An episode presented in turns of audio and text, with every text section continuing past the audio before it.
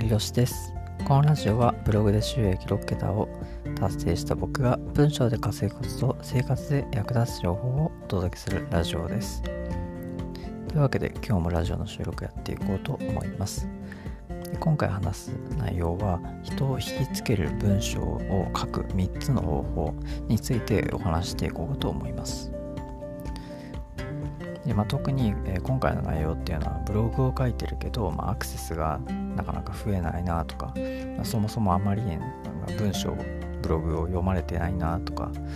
あと読まれるブログの書き方が全然わからないとかもっと人を引きつけるような文章を書きたいなというふうに考えてる人は結構、まあ、有益な内容なんじゃないかなというふうにはちょっと自分なりにま思っているので、まあ、そういう人にぜひ聞いていただければと思います。で、まあ、いきなり、まあ、結論を言ってしまうと、まあ、今回タイトル通り人を引きつける文章を書く3つの方法なので、まあ、3つ今回解説していこうと思います。で、まあ、1つ目があれこれ書かないことなんですけど、まあ、これに関して言うと、まあ、やっぱりそのあれこれ、えっと、内容を詰めすぎた、まあ、長文っていうのは、まあ、飽きるんだよなっていうことなんですよね。で、まあ、やっぱりその内容あれこれなんか自分が言いたいこととかなんか伝えたいことがあるからついなんか長文になってしまうっていうのはすごいよくわかるんですけどやっぱりその僕も昔そのブログをその書いていたその中であの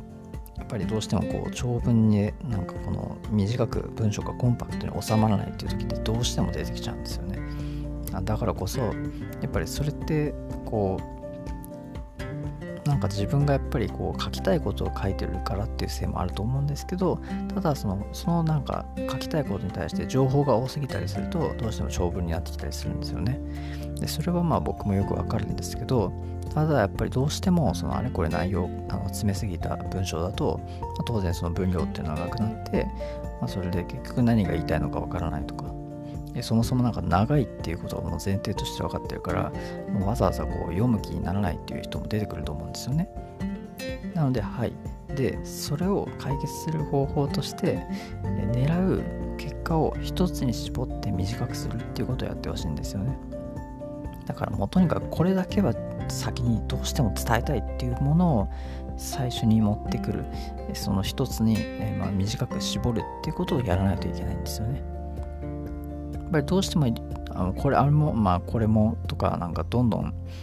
伝えたいことが多くて、まあ、結果的に長文になってしまうっていうことだと思うんでやっぱりその狙う結果を一つに絞った方がかえってその読まれる人はま増えるっていうことをお伝えしたいんですよね。でまあとにかくまあ長文もそのまあ書かないとなんかいろいろやっぱ情報量が少ないというふうに思われてしまうっていうふうに感じる人もいると思うんですけどまあ、だとしたら、その狙う結果一つに対して、まあ、より細かく、え解説する方がいいのかなというふうに思います。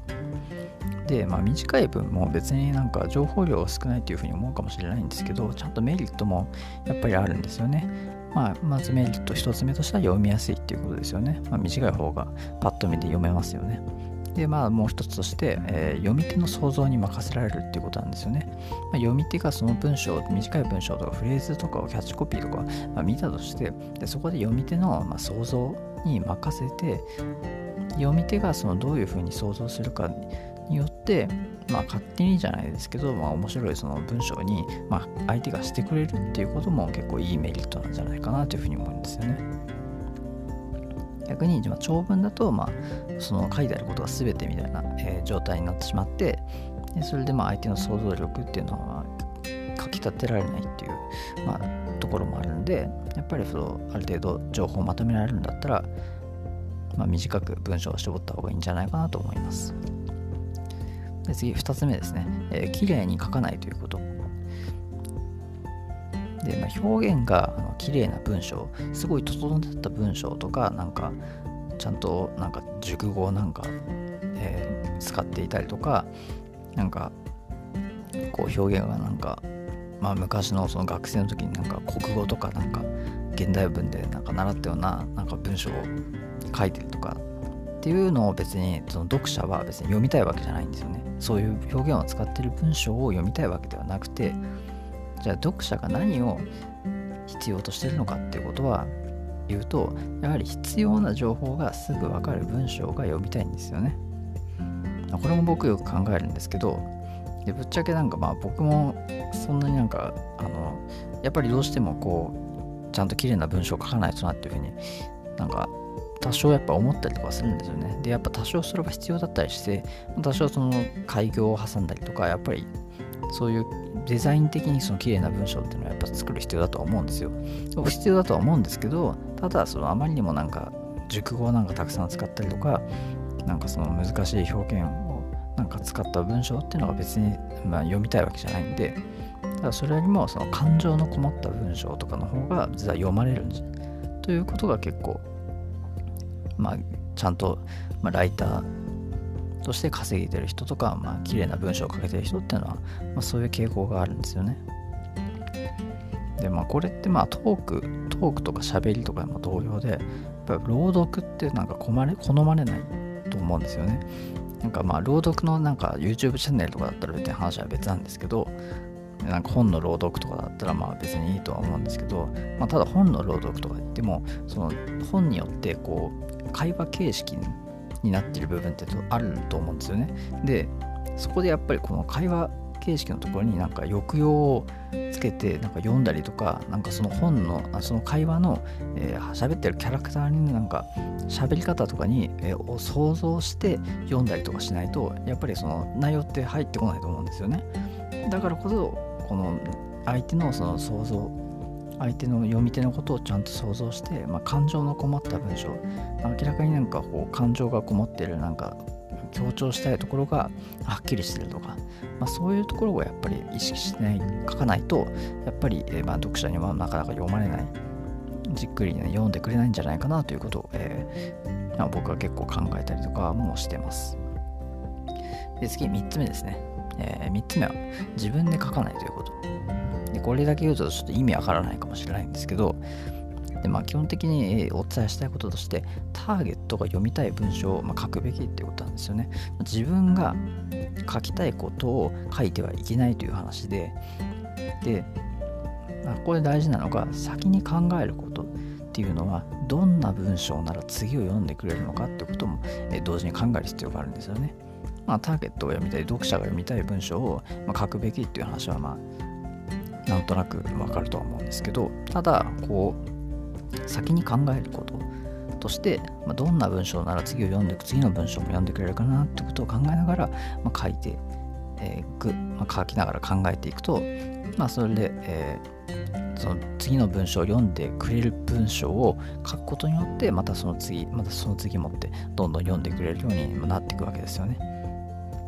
だからちゃんとつながってる内容とかになっている、え、文章とか記事とかも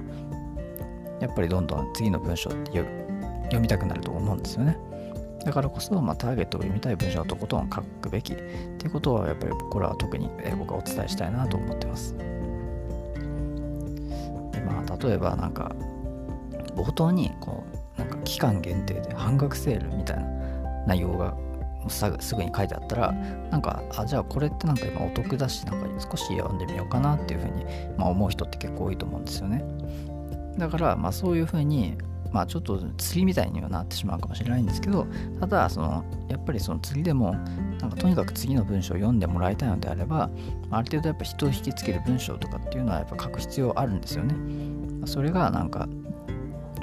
ただタイトルになんかその売りたい商品の値段とかをなんかそのまま書いたとしてもうわなんかこのなんだよこの商品こんな値段じゃなんか特に商品の内容も読む気にならないよっていう風になって、まあ、誰も読んでくれないと思うんですよ。だからこそ、まあ、そういう期間限定とか半額セールとかっていう言葉はフレーズを入れて、とにかくなんかお得そうっていうなんか内容を匂わせて、まあ、読んでもらうっていう必要は結構あるんじゃないかなと思います。まあ、今のはあくまで一例なんで、まあ、その、え状態とか自分がもしなんか商品を売りたいのであれば、まあ、そういうフレーズを使ってみてもいいんじゃないかなと僕は思います。で、まあ、ここまで3つの、えー、話を解説してきたんですけど、まあ、ここでちょっと、まあ、疑問があるかもなというふうに考えたんで、ちょっとそれに関してちょっと答えしていこうかと思います。まあ、やっぱりその相手の、え、考えてることがわからない場合っていうのが多分あると思うんですよね。まあ、ターゲットが読みたい文章を書くって言っても、まあ、じゃあ結局そのターゲットって何考えてるのかよく自分にはよくわからないよっていう人も結構いると思うんですよね。で、ただそれにお答えしていくと、えー、まず自分がやることとして自分ならどうするかっていうことを考えるんですよね。で僕がその記事をまあ書くとしたらまずその自分の生活っていうのを振り返ってみるかなと思います。でここでちょっと僕が、以前したツイートをちょっと紹介させてください。読みます。文章を書くときに相手の考えていることがわからないならまず自分の生活を振り返るといいと思います。なぜなら一日の流れから共感できる点が生まれるから。1通勤してる時2仕事してる時3入浴してる時考え出せばもっとある。ここから人間の共感できるポイントが生み出せる、えという内容なんですけどまあここであのお伝えしたいことっていうのは日常に、ま共通点があるということなんですよね。その何度もやっていることがその共感を、え生むっていうことなんですよね。まあそんな通勤とかしてる人とかは会社員とかだったら別にたくさんいますし、まあ、それこそ仕事してる時っていうのは、そういう仕事してる人もたくさんいるわけなんでで何度も繰り返しやってることっていうのが共感を特に生みやすいポイントであるということと同時に、まあ、人間はそもそも共感をしたい生き物っていうことも、まあ、結構共感を生み出せる共感を生み出すのにそんなに難しいことはないんじゃないかなっていうことを、まあ、僕はこのツイートでまお伝えしたいことではあるんですよね。ちょっとここで、まあ、共感できるコンテンツが伸びてる話っていうのを少ししようと思います。で、まあ、その共感できるコンテンツなんですけど、やっぱりこう、やっぱある程度、まあ、YouTube とかも僕もなんかいろいろ、YouTube チャンネルとか、まあ、いろんな見てる見たりとかしてて、まあ、結構 100, 100, チャンネル以上なんか登録したりとかしてるんですけどでやっぱりなんかそこでやっぱいろいろ見てて思うのがやっぱりなんか共感できるなんかポイントとかをなんかうまく話してる人とかなんかイメージがその読者聞いてる人がなんかイメージしやすいポイントをなんか話してる人とかは結構なんか動画伸びてるなっていうふうに思うんですよね。で特になんかコメントが盛り上がったりとかやっぱりだからまあ、本当になんかもう本当にそれこそなんか、まあ、マコなり社長とかってかもうなんか結局なんかみんなが共感できる、えー、ポイントに対してやっぱりなんか普段喋ったりとかもしてると思うしやっぱそういう風になんか共感できる、まあ、コンテンツなんか共感できる話とかの動画とかっていうのはやっぱすごい伸びてるなっていう風にも思ったりするんですよね。まあ、だからこそやっぱ共感できる話ができるか共感できるポイントを、ま書ける、え記事とかが伸びるんじゃないかなっていうことを僕は結構考えたりしてます。で、すいません、立て続けなんですけど、これちょっとまたツイートをちょっと紹介させてください。はい。で、読みます。でつい怠けて作業を止めてしまう人は疲れたと考えないようにすべき。人を段落して考える隙を与えるとやめる理由を考えてしまうから。ここで大切なのは疲れたではなくよし次はこれをやろうと考える習慣をつけること。とはいえ慣れないと難しいので練習が必要、まあ、という内容ですね、まあ、ここでまあまたお伝えしたいことっていうのは共感を生むにはまあセリフを活用すべきっていうことなんですよね。で僕は今このツイートの内容はいくつかセリフがあったんですけどセリフっていうのはこの読みやすさを向上させる要素っていうのもあるんですよね。まあ、ただ文章がずらーっと並んでても、まあ、結構、まあ、読める人はいいんですけどその読みにくいっていう風に感じる人もやっぱりいるんですよねでそこでまあセリフとかを入れた方がより感情的な部分とかどんな風にまあ自分はなんかこう実践すればいいのかっていうのは結構入っていきやすいというやっぱないというところもあって、まあ、セリフとかを結構活用すると、まあ、文章でセリフ活用するといいんじゃないかなっていうことなんですよね。で特にま本とかでも、ま、ストーリー形式の本とかも結構あったりするんでそういうのも結構読みやすいと思いますし、まあ、そのあたりが結構セリフの良さっていうところもあるんじゃないかなと思います。はい、で今回の話はこれで以上なんですけど、まあ、最後にちょっと今回の話をまあ最後まで聞いていただいた方に、まあ、お知らせとして、まあ、僕が以前あの話したエピソードでライティングスキルを劇的に上げる方法っていうのを、放送を以前お話しましたでそこでは収入を上げる経験の積み方とか、まあ、専門分野の案件を受注して稼ぐ方法とかについてちょっとお話したんで、まあ、今回の話を聞いていただいた方には結構、まあ、共感できるポイントあるんじゃないかなと思うんで、まあ、ぜひそちらも聞いていただければと思います。まあ、もしよかったら聞いてみてください。では今回の話は以上なんですけど、まあ、最後に少しだけ雑談して終わりにしようと思います。でまあ最近こうまあ普通にラジオの配信とかをやってるんですけどなんか、まあ、なんですかねまあ食事がなんか、まあ、最近別になんかこう同じものばっかり食べるのも別になんか嫌じゃないんですけどなんかたまになんか別のなんかこうなんか油の濃いようなものとかちょっと食べたくなるんですよね。あの僕普段なんか脂っこいものがあんま食べないんですけどただなんかたまにやっぱりなんかこうどうしてもなんか味覚を変えるというか体験というか、まあ、体験をなんか新たにしたいっていう意味でなんか別のもの食べたくなるんですよね。で僕も結構なんかなんかラーメンとかなんか普通になんかパパスタとかなんかそういうの好きな麺類とか好きなんですけどやっぱりなんかなんか健康のことなんかちょっと考えるとなんか食べるのは結構遠慮したりとかするんですよね。まあ、という話、まあ、食事の話をちょっとしただけで、まあ、今回の話は終わり終わりにしようと思います。えー、では最後までご視聴いただきありがとうございました。次回もよろしくお願いします。ではまた。